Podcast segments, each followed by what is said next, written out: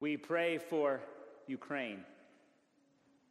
I have written some variant of that sentence just about every week this last year when I put together the prayers of the people. And, and this week I could scarcely do it.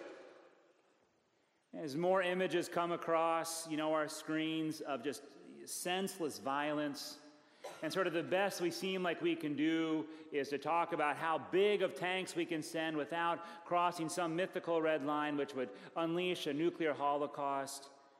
And there's just such a, a, a lament that I have, a sort of a, wow, like the world's been praying, kind of, God, what's, what's going on? And I'm forced to acknowledge that there, uh, as, I, as I observe this situation, this invasion, that there, there is evil in this world. There are forces, uh, human and, and spiritual, that, that seek the destruction of our life together, eroded our faith, again, seek death and sin. In Jesus' day, there were also forces of evil, and, and the intro we have today to the gospel reading cues us into that. When, when the writer Matthew tells us that it was after John the Baptist was arrested. I need to give you the backstory there. You see, there was an, a King Herod, and, and King Herod was the, the Roman uh, chosen ruler over the Jewish people. And Herod used this political power and this political position he had for the benefit of him and his own family. And he built really nice buildings with everybody's tax money. And he got the religious leaders of his day to buy in to him because they were more worried about the alternative. History doesn't repeat itself, but it rhymes. It rhymes. And so there is Jesus confronted with this, and John the Baptist is in prison because he's called out the, the moral infidelity of Herod, and Herod said, That's enough, you're in prison. And so Jesus here is, is examining now this world once again in which the political and religious sort of forces are uniting in hypocrisy and cynicism to oppress people.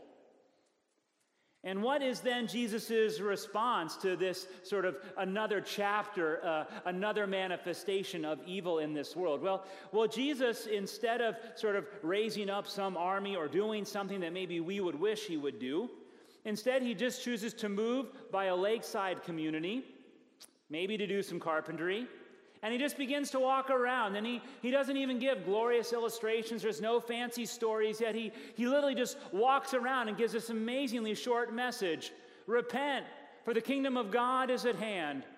Repent, for the kingdom of God is at hand. Now, before we evaluate whether that's uh, you know, enough of a response by, by Jesus to this haunting situation, we, we probably need to review the word repent because repent is a churchy word. Like, I, I don't think any of you, after Christmas break this year, I'm sure there's at least one family member you were annoyed with, okay? Just odds are. None of you probably called up that family member and said, I command you to repent of your behavior over Christmas break, right? So, repent is just a church word. And so, I want to unpack what, what repent means. And repent sort of has, has two layers of meaning. And the first layer of meaning is to, to turn, and, and really to turn because you felt bad about something. So, uh, let's assume We'll, we'll, call this uh, mythical person interrupting man. An interrupting man interrupts the people in, in his life. And finally, one of them, a child, a spouse, um, a friend, a sibling, comes to interrupting man and says, You know, you interrupt me all the time. And it really, I don't like it. And uh, interrupting man has this moment of like, oh, I shouldn't do this. I don't, I don't mean to disrespect you, so I feel bad. At that point, that is not repentance. That is, that is uh, acknowledging that we've made a mistake and apologizing. But that is not repentance. Repentance is where interrupting man then begins to think about why have I done this? What needs am I meeting by interrupting people? How can I train myself to have different habits? How can I pray to God that God would take away this habit, this, this sin of mine that is hurting my, my loved ones? Right? That's repentance, where there is a, a turn.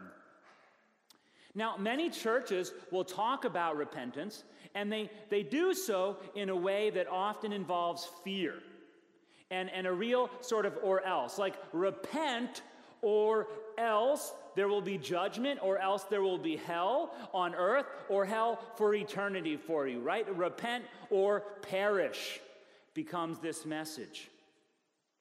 This, um, this you know, year we've been trying to do more with, with social media, kind of getting the message of the church out there. And it's kind of amazing what nooks and crannies over the globe sort of it seeps into.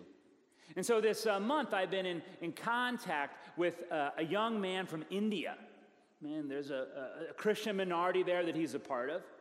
And, and he's been a part of, of a number of churches that have really emphasized repentance with a whole lot of fear. You know, you've got to repent. The Christian life is a struggle against sin in your own, in your own self.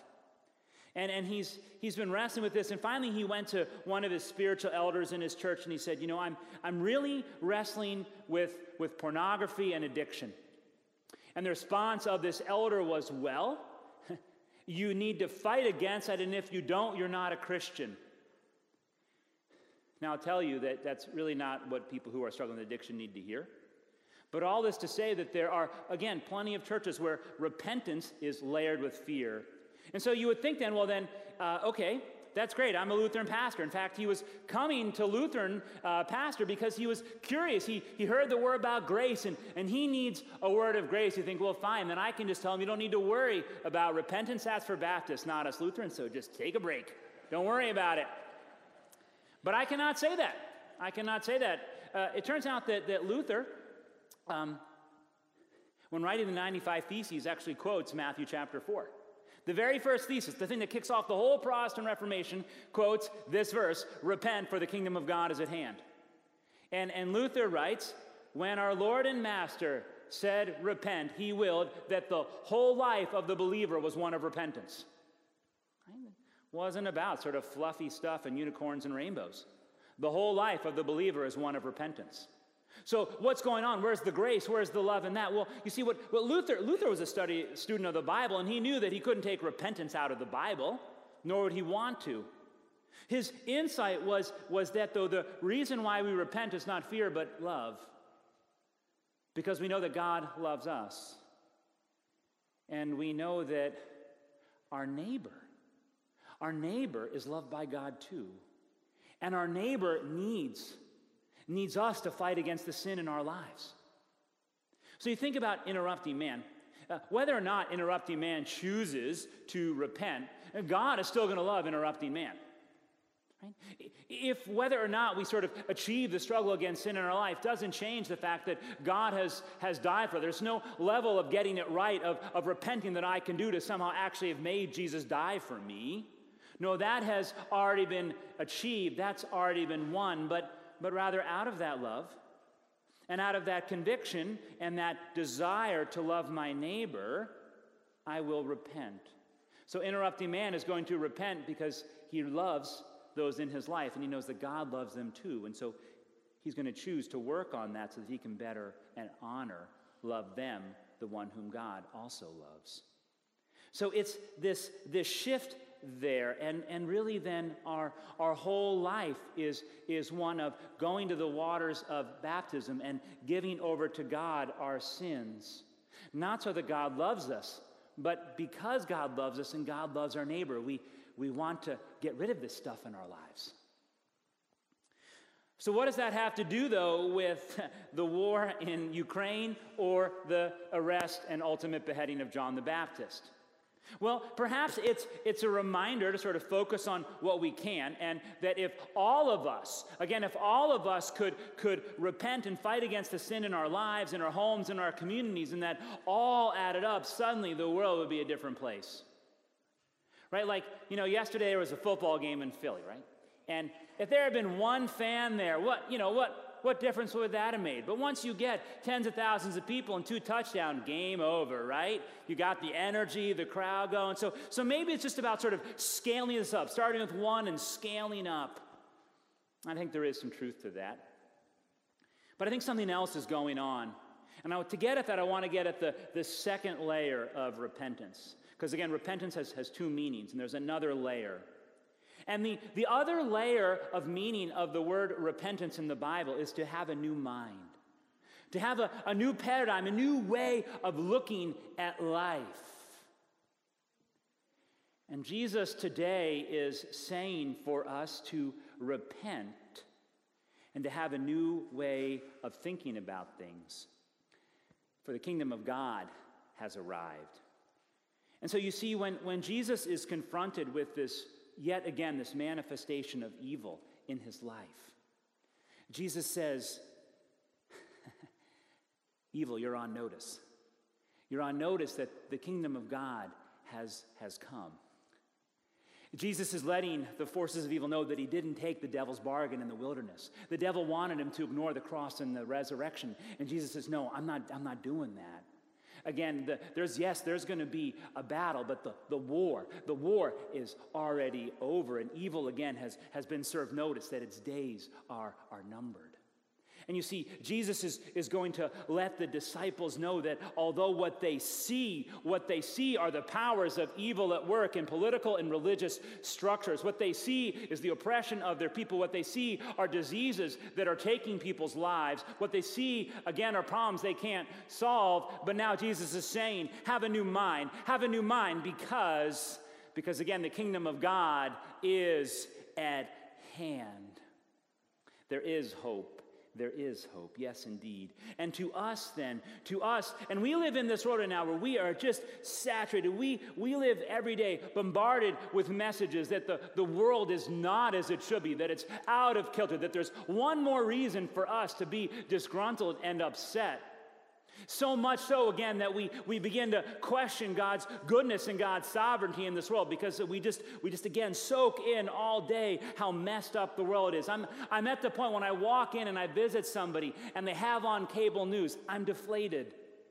Doesn't matter what channel it is because I, I know they have just been consuming a poison, a toxin that is making them convinced that in fact God is not fully alive anymore and that the kingdom is on the run rather than hearing the news. No, have a new mind. Have a new mind because the kingdom of God is at hand. And so we, we need this message, this, this message to repent and, and to have a new mind because although the, the forces of death are at work in our bodies and in our families that, that Jesus and his resurrection have arrived. Have a, have a new mind because although the forces of sin are always at work eroding our relationships, forgiveness and reconciliation have been won. Jesus did not take the shortcut. The kingdom of God has arrived in him. And, and have a new mind, repent because the kingdom of God is at, at hand. And although war may be seemingly a permanent condition, there is a peace that passes all understanding understanding that is going to be won by Jesus. And ultimately, that peace of song is going to envelop all of creation. So have a new mind. The kingdom of God is at hand. And because of, of that, that hope, that word, that's the word that when the disciples heard it, that made them say, okay, I can drop my nets. I can leave my family. I can leave everything I've known because that is the hope that I need. That is the hope that we're going towards here. And that's the hope, that is the message, that is the proclamation, that is the repentance that allows us to have the strength to fight then the evils in our lives, in our homes, and in our communities.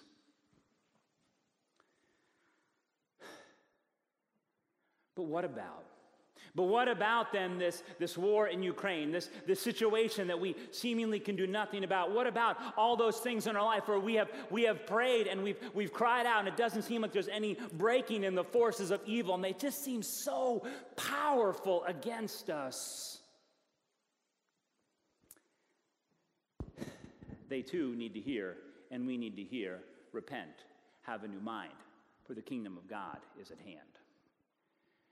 This week, I was with somebody who is dying. And the reason why they're dying is because they have lost a war with alcohol. And at this point, yes, there, there may be some, some brief, some brief better times. But it's, it's been a pattern. It's been a pattern of sobriety and then guilt about the fact that life, that they had messed up their life and then a return to alcohol. And at this point, I could yell at them to repent, to change, but uh, that, that ship has, has sailed. And so, as we were together, I did preach a message of repentance. I, I said, have a new mind. Ha- have a new mind because, because although alcohol has, has taken your body, it cannot take your soul. That belongs to God and to God alone. Ha- have a new mind. Have a new mind. The, the stuff that you didn't want to do, that, that know that there's a, a power of forgiveness that is greater, that is for you. Have a new mind. That in the end, the force of love given and revealed in Jesus Christ is greater than the hatred you have felt for yourself. And with that, there were tears. Tears of such regret and such, such remorse, such repentance, such, such longing, such longing for a home, a time when finally the grip of this addiction would finally be done. And in those tears, I was reminded again of the waters of baptism, in which we go and we just want to just dip and be drenched in to be reclaimed and know once again that all is not lost for the kingdom of God in Jesus Christ and his death and his resurrection is at hand. Amen.